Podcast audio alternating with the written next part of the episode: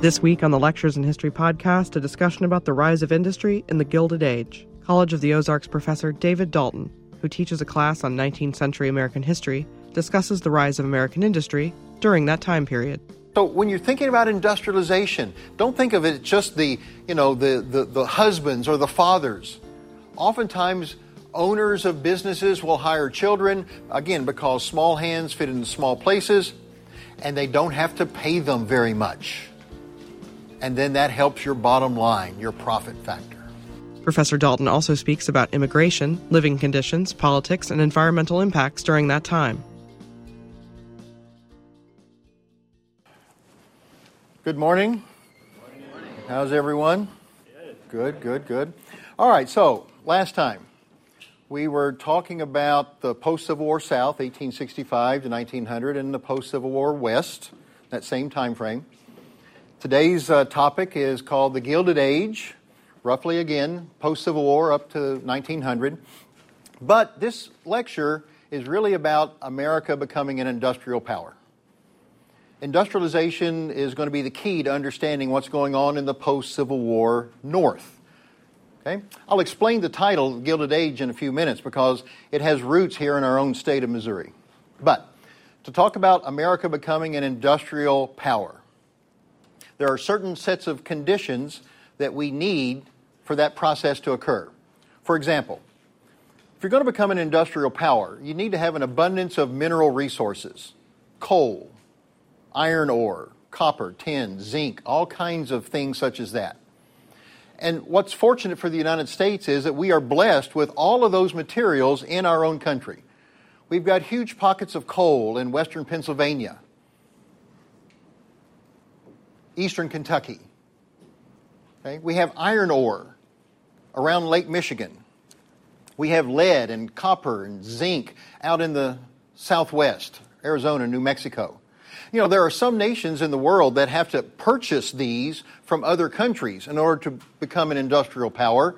The United States, we have those already here. We just have to locate them and get them out of the soil and we are blessed in that regard, having an abundance of mineral resources. Second thing that you need to become an industrial power is an abundance of workers. And after the Civil War is over, we have that as well. We have hundreds of thousands of Union soldiers who are returning from their job of the last four years to defeat the Confederacy, and now they're ready to look for a new vocation. We're going to have many Southerners who are going to leave their homeland that has been absolutely destroyed by the Civil War, heading north to look for a job. We're going to have millions of immigrants flooding into the United States once the Civil War is over, looking for a job. So we have plenty of people that are going to be the labor force for our industrialization. And talking about that idea, two very good things happen when there is an abundance of workers in a workplace. If you are the business owner or the captain of industry and you say have 10 jobs that are available, and if you have an abundance of workers, you get the pick of the litter. You get to pick the 10 best out of the 100 or so that are applying. You just don't have to hire whoever shows up. You can see who's most qualified for the job at hand. Plus, you pay them the very least amount of money. You say, here's what the job pays five cents an hour, 10 cents an hour. They say, well, that's not enough. Well, then I've got 90 other people standing outside ready to take the job for that price. Take it or leave it. So when there is an abundance of labor, two very good things happen if you are one of the business owners. You get the very best workers and you pay them the very least amount of money. Okay? If you're going to become an industrial power, you need lots of money. And we have that once the Civil War is over. There's a, a, a, couple of harsh truths about war.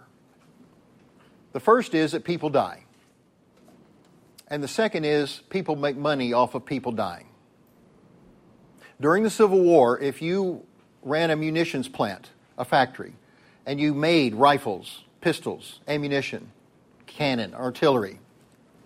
You could name your price, and the United States government would pay it because they want to defeat the Confederacy. and you made a lot of money off of the Civil War. Well, that war is over, but now you are flush with cash and looking for the next great investment opportunity.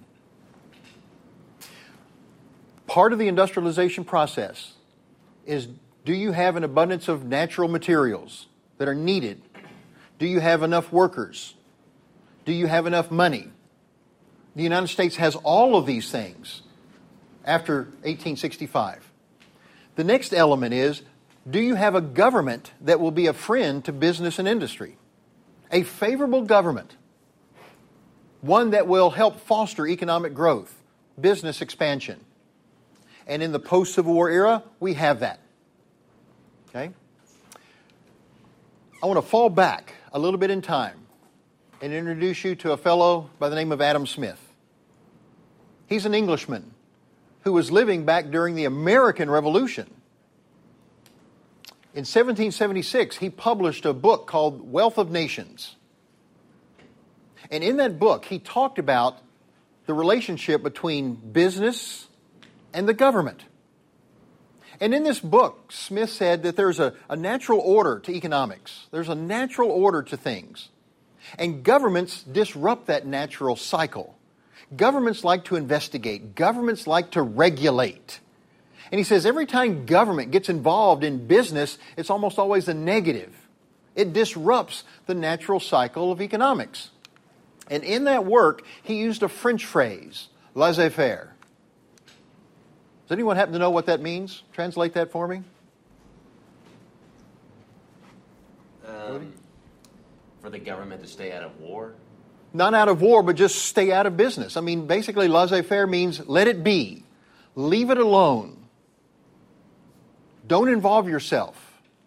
In other words, don't pass legislation that will lead to inspections, regulations, any sort of restrictions. You just let business take care of business. In other words, just hold your hands up. Don't get involved. That would be the best type of government for economic growth. We have that in the post Civil War era.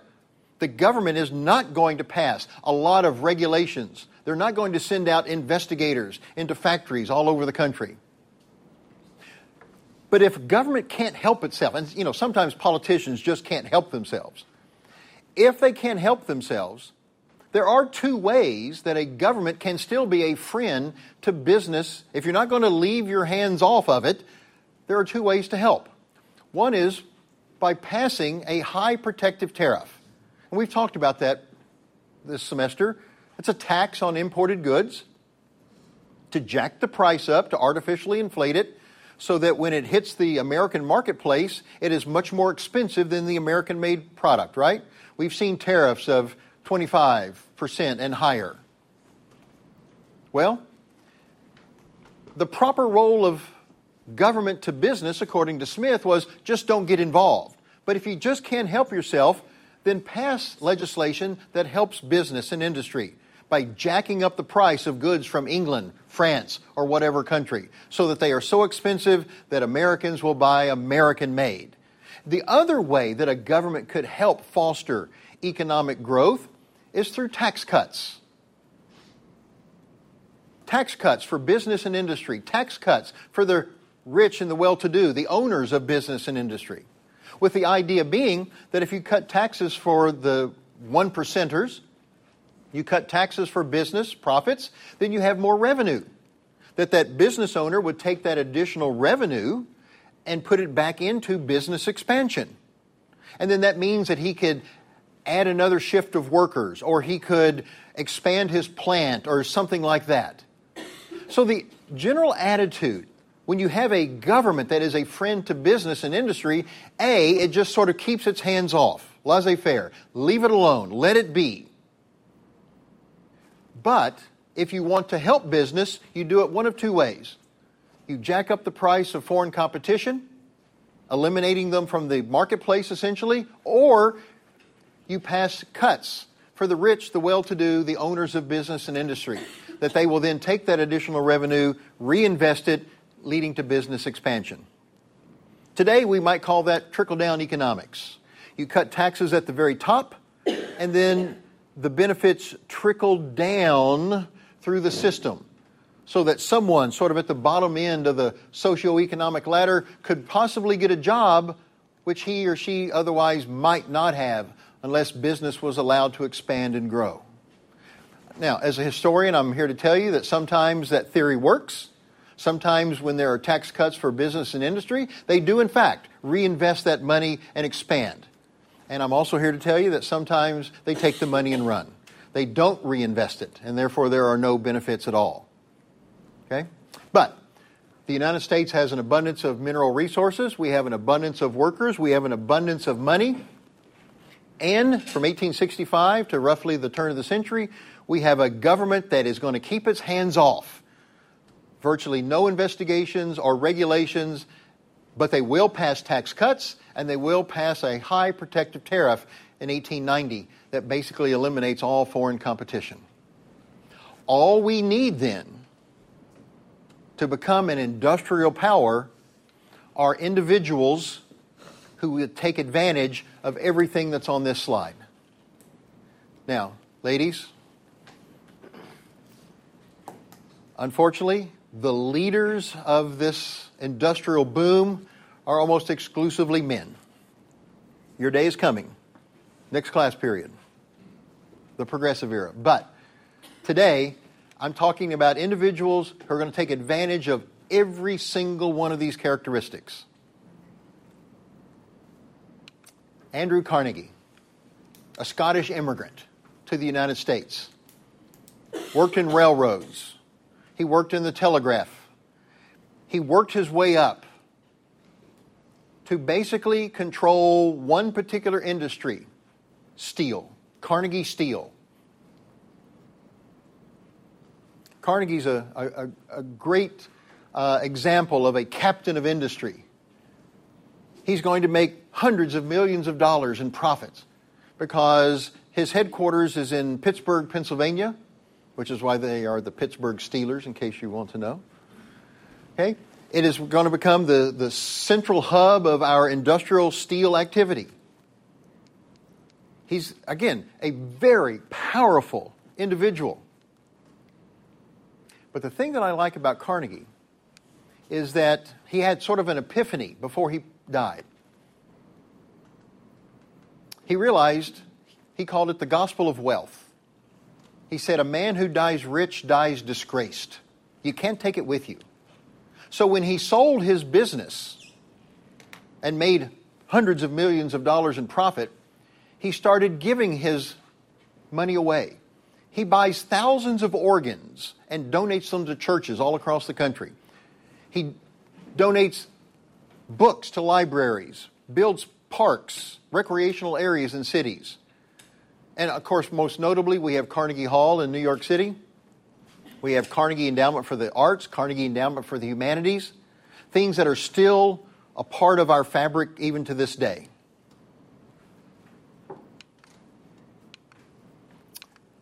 John D. Rockefeller, a Southern Baptist who's going to dominate the oil industry in America. Standard Oil was his company. There is no more Standard Oil in America today. It was broken up years ago, but there's variations, sort of the children of Standard Oil on virtually every street corner in America. If you ever buy gas from a ConocoPhillips, BP, ExxonMobil, Chevron, all of these companies today can trace their roots back to Standard Oil. He dominated that business. Rockefeller Center, Rockefeller Plaza, top of the rock, the name resonates to this day. This is J.P. Morgan. He is in banking and finance. How would you like to go and ask him for a loan? Look at that face. Anyway, his office is directly across the street from the New York Stock Exchange. He is so integrated in our finance, our business, banking. JP Morgan Chase today. The name is still around. Good luck getting that loan. Cornelius Vanderbilt, Vanderbilt University. He was in transportation, shipping, railroads, the Commodore, as he was known. The point is, each of these men become captains of industry. They are at the top of their profession. And if you noticed, one thing is they're not competing against each other as such. Each of them carved out their own little niche in society, in the American economy. It's steel, it's oil, it's finance, banking, transportation. You see, these men realized early on that competition is not a good thing. Competition is a bad word. Competition drives prices down. And if prices go down, profits go down. And that's not a good thing. So, what they are after is to control their particular industry. They need to find a way to have total control over one particular aspect of the American economy. And they're going to get some help in this search for or a justification for control. It comes from this fellow. Love that beard. Love those sideburns. Herbert Spencer is an Englishman who is synonymous with what's known as social Darwinism. Now, I know you've heard of Charles Darwin, an Englishman, naturalist, sailed on the HMS Beagle down to the Galapagos Islands, discovered that the finches down in the Galapagos Islands were a little different from the finches in London. And then he theorizes that they have adapted to change in order to survive. And of course, that becomes the 1859 book, Origin of the Species. You've heard of this? Okay. Herbert Spencer takes that idea and applies it to society in general. That in society, only the strongest should survive. So, this is the perfect ideological justification for a Carnegie, a Vanderbilt, or, you know, in business and in industry, only the strong businesses should survive. If you have a, an operation that is teetering on the brink of bankruptcy, then Spencer would theorize you don't even deserve to be in business. A weak business is a drag on business. So, you don't even deserve to be in business. You could be purchased by a competitor. You can do all things above board. Or maybe a little shady activity. You've got a competitor that you try to buy. He refuses. You offer him a counter. He still refuses. And then in the dark of night, maybe his factory goes up in flames. Oh, you should have taken my offer because now you are out of business and I'm simply going to move in and take over. Only the strongest survive. And that means that there are no real rules. If the government isn't going to get involved in regulating or investigating, then it's fairly free game. Question. Does that mean he doesn't like loans, giving people loans? Uh, not necessarily that. We're just talking about the large picture of ownership. Not particularly alone to get involved in business, but to actually be a competitor. That's the thing that these captains of industry absolutely are going to try to avoid competition. So you maybe you buy out a competitor or you burn them out. Doesn't matter. Because you've got politicians in your back pocket, you've paid off judges to get to the top, you're not going to have any legislation to hamper you in any way.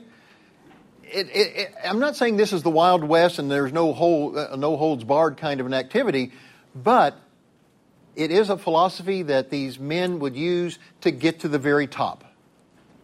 Survival of the fittest. So, in order to get to that mountaintop, they are aiming for, trying to achieve a monopoly, control.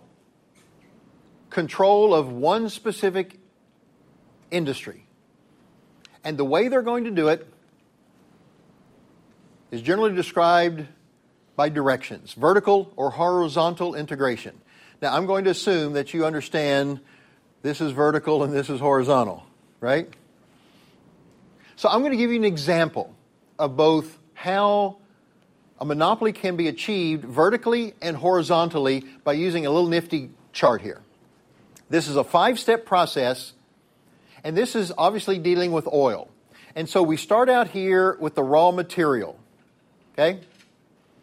This is a great example of how John D. Rockefeller came to control the oil industry. And his control, his monopoly, is horizontal. So we've got five steps. John D. Rockefeller did not own all of the oil wells in America. Okay? He didn't own all of the pipelines or the railroads that are going to transport that crude oil.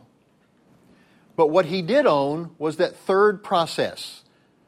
Rockefeller owned over 90% of the oil refineries in America.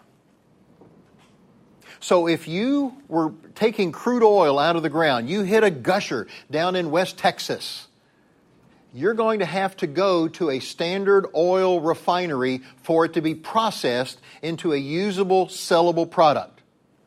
He owns over 90% of that horizontal level, the refineries in America, which means then you have to do business with him. And he would say, Here's what the price is going to be. And you would say, Well, no, that's, that's too high. Good luck finding another refinery. Oh, wait a minute, I own over 90% of them. You're going to have to do business with me, which means I can set the price as high as I want because I have no competition. Rockefeller doesn't own the oil, uh, excuse me, the railroads that will take that finished product out to sell to the consumer. He owns that one horizontal level, the refineries, and he has an absolute monopoly. Okay? Now, I'm going to use that same chart, but I want to talk about Andrew Carnegie and steel. So just transport yourself, make this steel instead of oil, because Carnegie is a great example of vertical integration.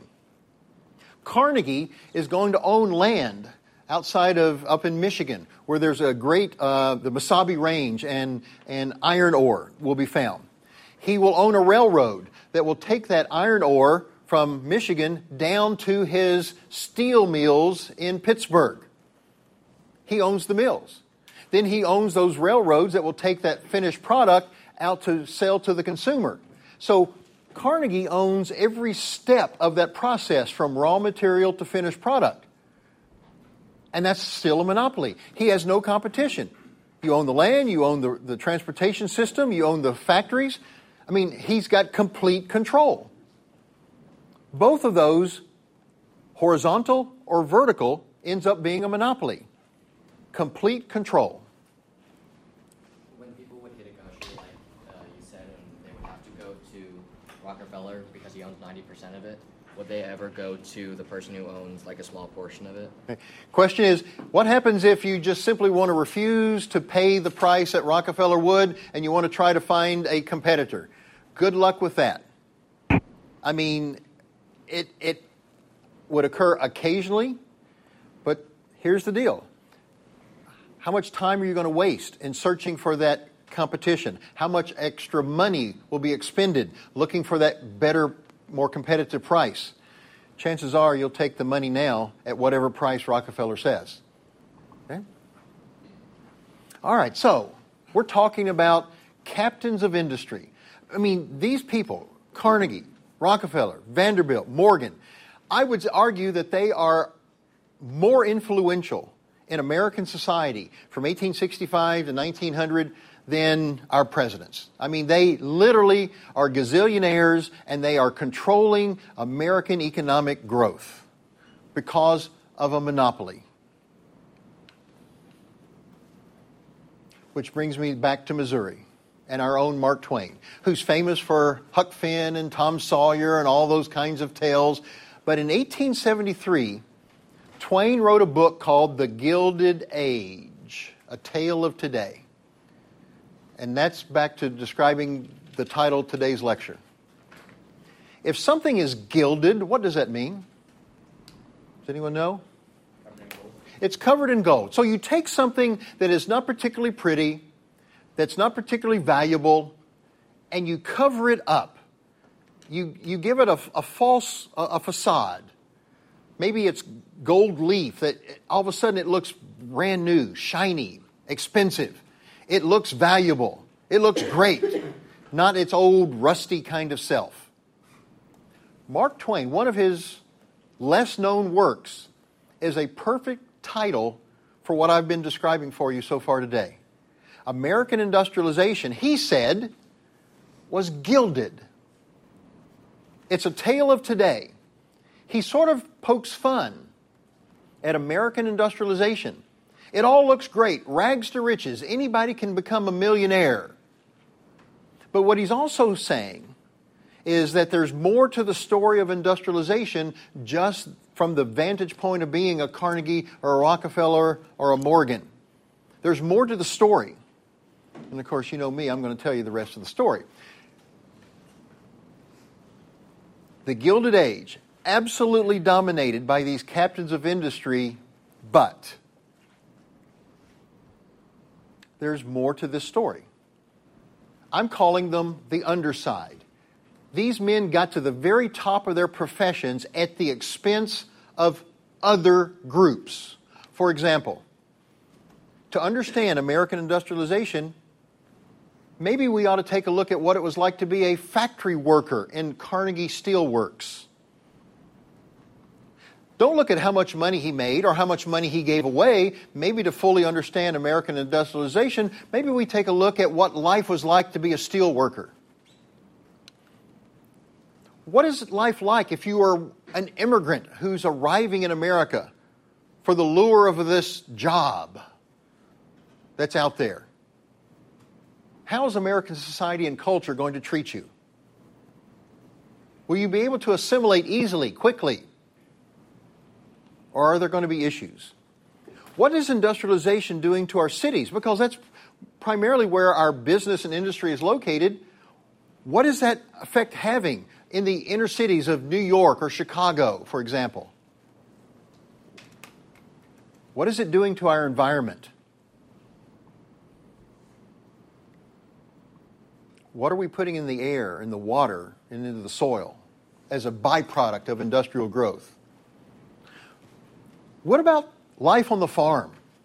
Is American industrialization helping or hurting the farm community that is the backbone of American, you know, American economy? That Jeffersonian vision of America, small farms spreading across the country.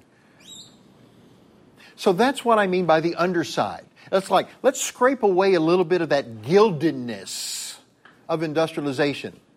And let's take a look at the other side or the underneath side of a gilded image of American industrial power. So that's what I want to transition to, sort of like the rest of the story. Now, I'm going to make just some broad strokes here because there are going to be some variations in the numbers. But remember, statistics never lie, but liars use statistics. So here you go. Generally speaking, during the Gilded Age, you're working 10 hours a day, six days a week. That is a general number. Guys, chances are you're working more than 60 hours a week. You're probably working 12, 14 hour days. Ladies, you're probably working six to eight hours a day, and we even employed children who are going to be, you know, two to four hours a day. So on average, a round number would be 10 hours a day, six days a week as an average number and you're being paid about 10 cents an hour. Some might be paid a little more, and some are going to be paid a little less. So let's do some quick math. If you're working 60 hours a week and you're getting paid 10 cents an hour, so how much are you making each week? $6 a week. So how much is that a month?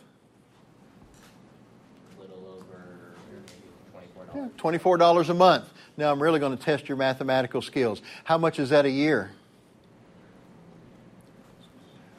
A little over $300. Very good. All right, so think about that for a second. You're working 60 hours a week, and your annual salary is roughly $300.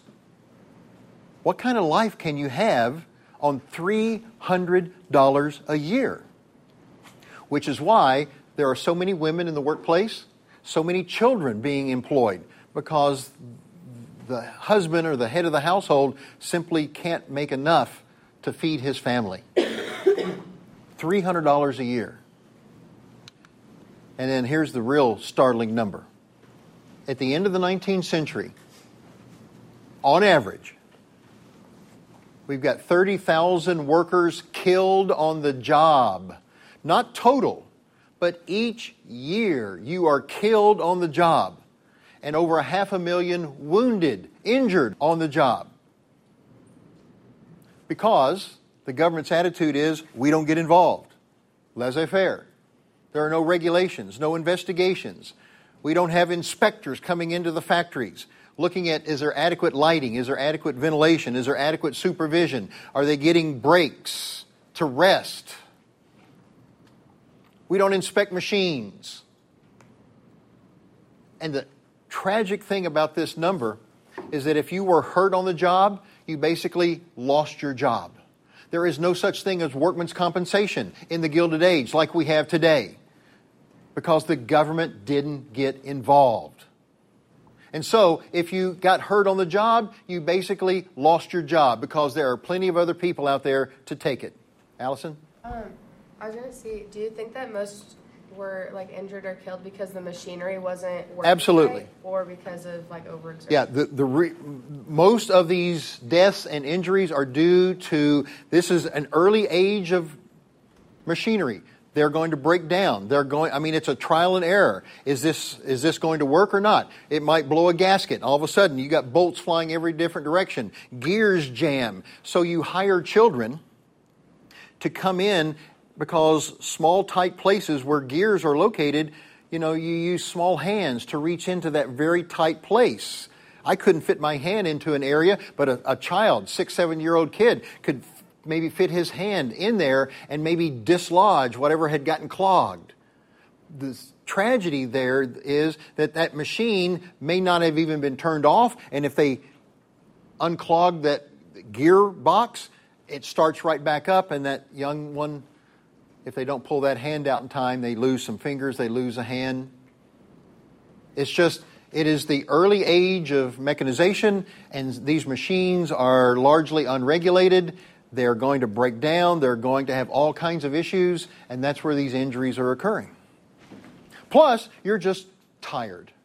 You're working 60, 70, 80 hours a week, and you get sleepy, dozing on the job. And the next thing you know, your hand or your leg is caught in the machine, and that's the problem. A photograph of textile workers. And just look at the, how young they are. And they are so small that they have to stand on the baskets at the bottom of the machine just to reach the spindles at the top. And what I love about this photograph is this lad right here. And you might be thinking, well, he probably can't afford a better shirt. And that may have been the case, but probably, more likely, that torn sleeve right there is a byproduct of getting that sleeve caught when these machines start moving. And he probably is very lucky that his shirt sleeve was just torn rather than his arm being torn off. When you think of coal miners, do you think of kids? I mean, in western Pennsylvania, a photograph of youngsters. I mean, these kids, these young boys ought to be in school. I mean, they're little leaguers, but they are working in coal mines. This, so when you're thinking about industrialization, don't think of it just the, you know, the, the, the husbands or the fathers. Oftentimes, owners of businesses will hire children, again, because small hands fit into small places, and they don't have to pay them very much. And then that helps your bottom line, your profit factor. What is life like for immigrants arriving in America? And they are flooding into the United States now that the Civil War is over. Again, a statistic. In a 40 year period, as we go from the 19th into the 20th century, 20 million Nearly 20 million are going to arrive. They're coming from Europe, they're coming from Asia. Millions are flooding in. They might be escaping famine, war, persecution. All of those things I call sort of push factors, a sociological term. These are negative things. They are escaping some negative aspect. America seems like the land of opportunity because it is that gilded image where everybody can become a millionaire, rags to riches. We have religious, political freedom, but you can also make a lot of money in America, like an Andrew Carnegie did. Most immigrants arrived into the United States in one of two locations.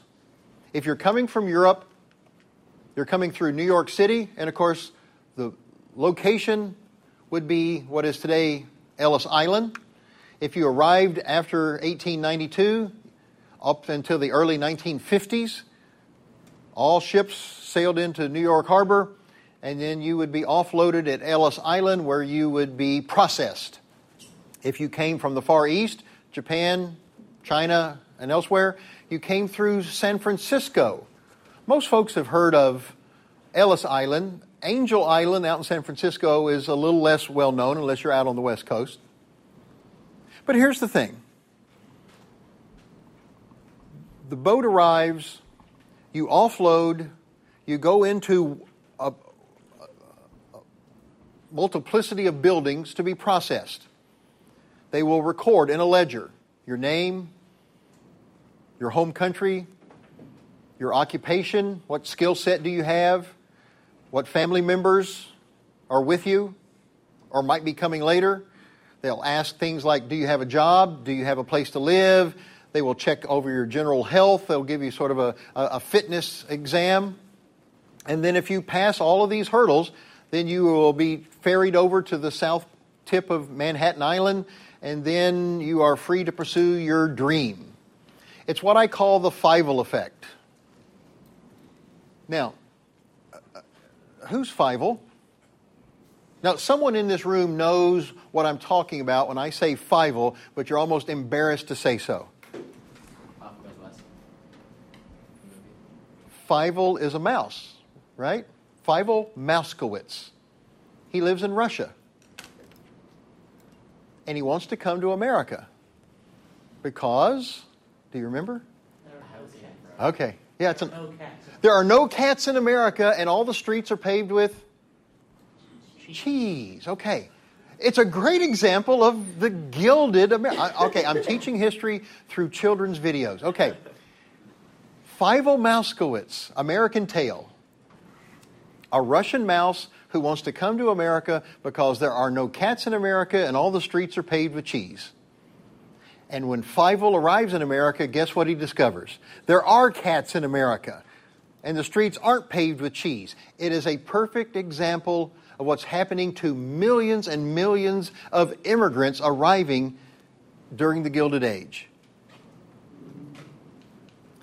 Here's a photograph of folks crossing from the ship onto Ellis Island to be processed. And I want you to take a really close look at this. Because I want you to tell me what you see and particularly what or who you don't see. Where are the men? Exactly. This photograph shows women and children. So the question is where are the men? Now, it's not that they got off first, the husband, the father, the head of the household would oftentimes leave the country, the family, and come to America himself.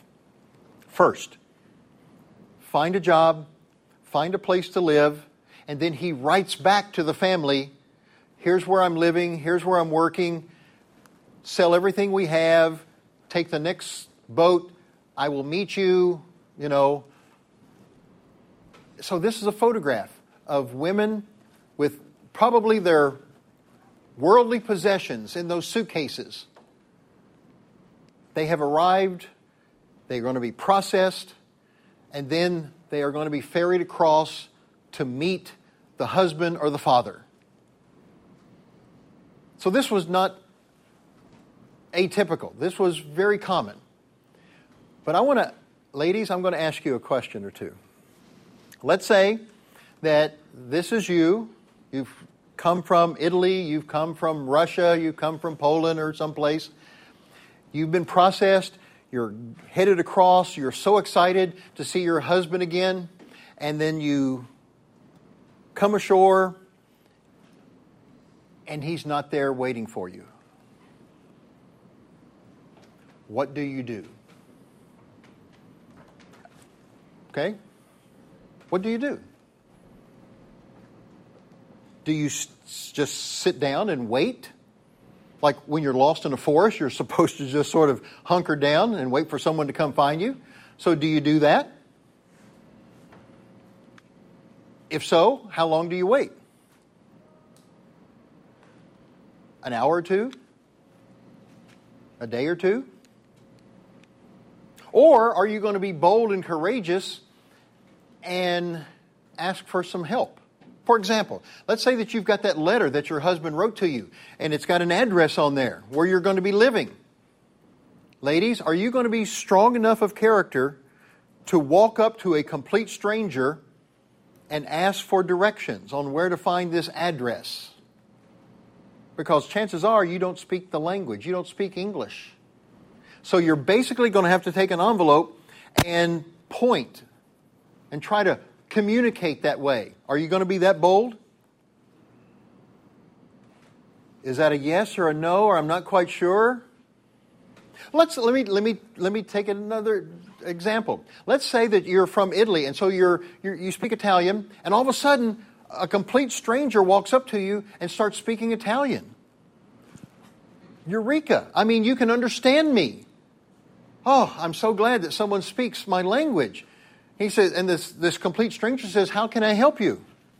I'm looking for my husband. He's supposed to be here to meet us. Well, what's his name? And you reel off a name. Oh, I know him. You do? Yes, he talks about you all all the time. Do you know where he's living? Yes, I've got his address. Well, I know where that is. It, I'll, I'll, I'll be glad. I'm glad you guys are finally here. I'll tell you what, if he's not here, I will be glad to take you to your new apartment. He might be there waiting for you. What do you do, ladies? Lizzie, what do you do? Are you going to go with him or not? You are. Whoa, bad move. All right, so here's because, and, and, and I, unfortunately, the kindness of strangers is not always so kind. This is sort of man's depravity of man. Because every day, boatload of immigrants are arriving, and there are going to be individuals who are waiting to prey upon these folks. Ladies, probably you. They're going to take you down. Let's go this way. It's just down this road. We're going to turn, and all of a sudden you go into an alleyway, and then he turns and pulls a pistol, pulls a knife. I want everything in that suitcase. I want any jewelry you have, whatever money you have. And that's what's going to happen.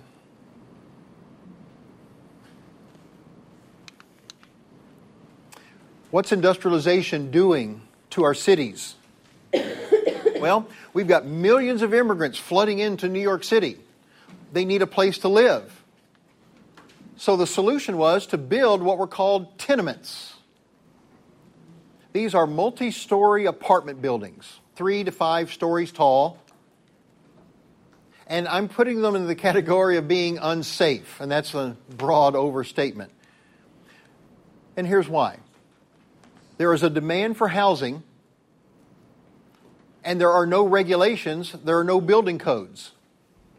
So you're going to build them quickly and cheaply. And what I mean by that is, you're thinking, well, every apartment is going to have electricity and running water. Not necessarily, because that takes time. To run water lines from one floor to another floor to another floor to another floor and into every apartment. That takes time and that costs money. So a tenement apartment might have running water onto the first level. But if you're living up on the fifth level, you're going to have to walk down several flights of stairs just to get a pail of water to wash your face in the morning. You don't have a toilet. The restroom is in a separate building or a different room. No electricity, no running water in many of these tenement apartments. And the typical tenement apartment would be about 8 by 10 in terms of square footage, which is sort of like your dorm room, right? And how many people live in your dorm room? Basically, two. Okay? A tenement apartment could have as many as 8 or 10 people living it in one time. I took this photograph from this book called How the Other Half Lives by Jacob Riis. This photograph is the interior of a tenement apartment. And in this book, the caption to this photograph is called Five Cents a Spot. Now, what Jacob Riis found was that immigrants were having to pay five cents a night just to get out of the rain or the cold or, or the weather outside. They might not have a bed. This actually has two men sleeping in that bed for that night. Five cents gets you a wall to lean up against. Five cents a night just to get in out of the elements of the weather. There's no running water. There's no electricity. There's no bathroom. There's no kitchen. And the thing about tenement apartments is they're built side by side by side by side by side on a, they're sort of elongated like shotgun houses. And a tenement apartment would have four or five apartments on every floor. And these things are crammed with newly arrived immigrants. And so what that means then is the conditions inside are horrible. Horrible conditions. Disease is rampant. If there is fever in a tenement apartment, it's going to spread to the entire block. And what I mean by a rise in crime, again, relative to the example we talked about just a few minutes earlier, unfortunately, there are going to be individuals who will be willing because they can, they are strong, they have formed themselves into gangs to go out and to harass, to intimidate, to take from lessers. It, it, it is a variation on social Darwinism, survival of the fittest. And if you can't defend yourselves, you're going to end up losing everything that you brought to America keepsakes, money, hopefully not your life, but that oftentimes occurred as well. We're talking about subsistence living. We're talking about horrible, horrible conditions. And ladies, I'm, again, I'm, I'm going to gently discuss this, but if you arrived in America with children in tow, but your husband is nowhere to be seen, he might have died, might have been killed, murdered, he might have just left, who knows? But you are left to fend for yourself and to provide for your children. Oftentimes, the only available opportunity for you as you are taking care of your children during the day, opportunity for employment would be in the evening. You put them to bed, and then you go out and you stand on that street corner because there are plenty of men looking to take advantage of women who are looking and selling the most valuable thing that they have, and that is, of course, themselves, their bodies. Pornography uh, is rampant. Prostitution is rampant on every street corner. Now, you might be thinking, well, surely to goodness, there are some laws in these cities that would help. Well, unfortunately, during the Gilded Age, we also see the rise of big city political machines. Individuals or groups of individuals who are going to control the system, control the city. They might be down there on the south tip of Manhattan, ready, greeting you as a newly arrived immigrant. They're going to say, Do you have a place to stay? You don't? Let me show you to a tenement apartment and remember, vote for me.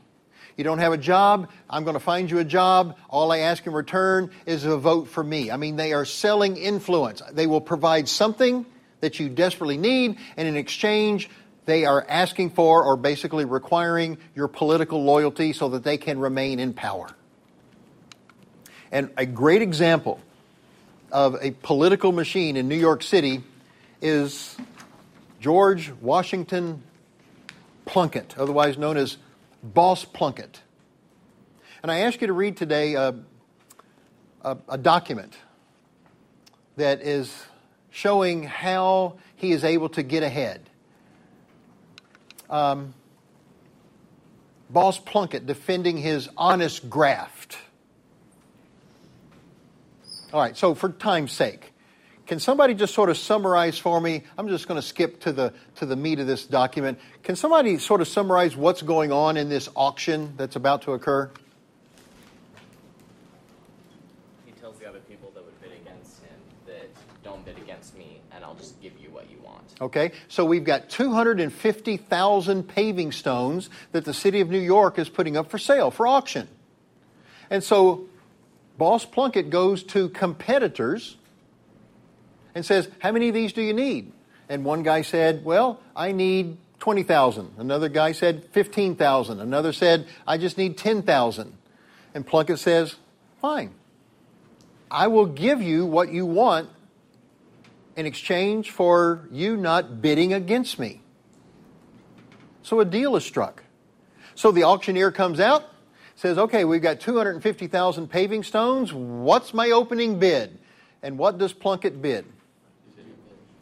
250. Now, are we talking $250,000? $2.50. Is that $2.50 per paving stone? No, it's $2.50 total for 250,000 paving stones. Well, the auctioneer thinks, well, this is a joke. What are the other bids? And no, they're just silent. So George Washington Plunkitt gets 250,000 paving stones for $2.50. And then he gives one guy 20,000, the other 15, the other 10, and he keeps all the rest for $2.50. All right, so I'm asking you, is that good business practice? Is there anything illegal about what he did? But is it morally and ethically right? He's cheating the system, right? It's his own, it's the city of New York. Now, some of you might say, well, this is great business practice. Okay, I get that. But maybe some of you out there are saying, well, yeah, but. That's how these political machines operated insider information. They run the city, and it's tough to get ahead. This is Chicago, showing immigrant populations. The city of Chicago actually went into their neighborhoods to find out the ethnicity of their residents. Now, the colors are down here at the bottom and they're very stereotypical, unfortunately. English speaking are white, Irish, green. Okay, so, you know, there are other groups here Germans, Dutch, Russians, Poles, Italians, Swiss. You can't see this one. Uh, Bohemian, I love that term. Bohemian. We, we don't know what to call them, we're just going to call them Bohemians. All right, here's the point look at the variety of colors. It's not just one ethnic group look at the multiplicity of colors living in this area of Chicago. And the other thing is, there is some clustering. That's what it's known as. You have ethnic groups living in close proximity to one another, clustering. And that is a means of survival, primarily. You have arrived in America, you don't speak the language, so you move into a neighborhood where your native tongue is spoken. Someone can understand you. It's where your customs and traditions will be observed, just like you were back in your homeland. If you ever wondered why we have places known as like Little Italy, Chinatown, virtually every major American city has this kind of ethnic diversity, and it starts here in the Gilded Age. All right. On the underside, what is industrialization doing to the environment? And, and I really don't like to use this phrase. It, I find it terribly offensive, but I don't know of a better way to say that industrialization is going to rape the landscape. Again, what I'm talking about is there are no environmental laws to protect Mother Earth. You can go in with dynamite, nitroglycerin, TNT, water pressure, and you can blast away a hillside to get to the coal or the iron ore or whatever the product is. And then once you have mined that particular product, you just simply move on to the next hillside. There is no legislation at all that says that you have to put the landscape back the way it was before you decided to destroy it. You've just taken advantage of that landscape. And then once you have finished, you've discarded it and you've moved on. Again, the general attitude is we don't get involved, laissez faire. So if you are an environmentally aware student, if you are green, if you will, this is one of the darkest periods in American history, the Gilded Age. In terms of legislation for the land, for the water, for the air, it's virtually non existent. And there is no voice that can speak up for Mother Earth. The industrialists just take complete and full advantage of it and then toss it aside and move on. What about farms? All right, so you're thinking industrialization. Okay, so that surely is going to help farmers. It's going to become less labor intensive. Mechanization has come of age. We're going to have reapers and harvesters and tractors, and that surely will improve life on the farm. Not so. Here's part of the problem the farmers in America were generally associated with the Democratic Party, the party of the common man that we talked about with the age of Jackson. The farm community were generally Democrats, but the Gilded Age is dominated by the Republican Party. And the Republican Party initially was interested in trying to do something to help the freedmen, 13th, 14th, 15th Amendments that we talked about. But once they reached that point, they turned their attention to business and industry. And again, either do nothing at all or pass tax cuts and high protective tariffs. They're focused on business and industry, so there's no legislation whatsoever really to help the farm community. And the problem there also is that in this age, following the Civil War, you have historically low prices for farm product, whether it's corn, whether it's cotton. There was actually more cotton grown in the South after the Civil War than there was before the Civil War. But prices are at record low levels.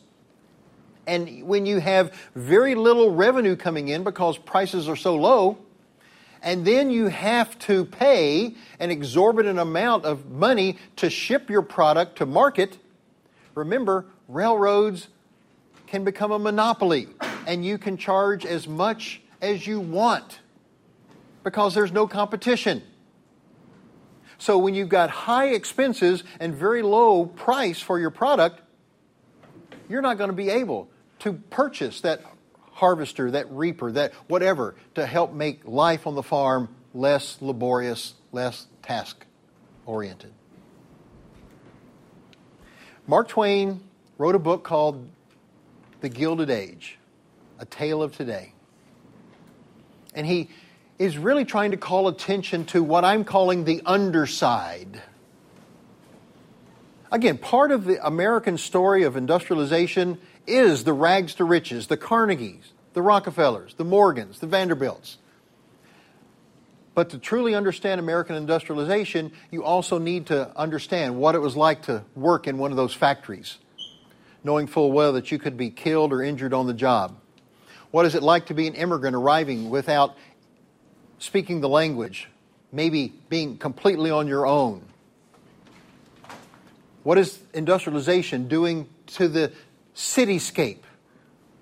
Tenement apartments, crime, poverty, exploitation at every street corner.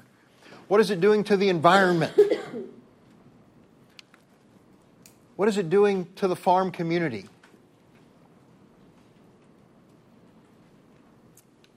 At some point, someone or some groups will need to speak up for the underside, to challenge the evils and the ills of industrialization, to try to improve conditions in the factories, in the cities, on the farm, help the environment. And I'm here to tell you that is, in fact, what's going to happen. But of course, that's our next lecture. There is more to this story, obviously. It's called the Progressive Era, when the government is going to pull back from being hands off to being very much hands on and trying to correct some of the abuses of industrialization. But that's another story for another day. So I'm done. Enjoy the rest of your day. I'll see you next time. Thanks for listening to C SPAN's Lectures in History podcast. If you're interested in hearing more history, check out season two of the Presidential Recordings podcast. The second season focuses on taped conversations between President Richard Nixon on topics ranging from the Watergate scandal to his nominees for the Supreme Court. The Presidential Recordings podcast is available wherever you get your podcasts.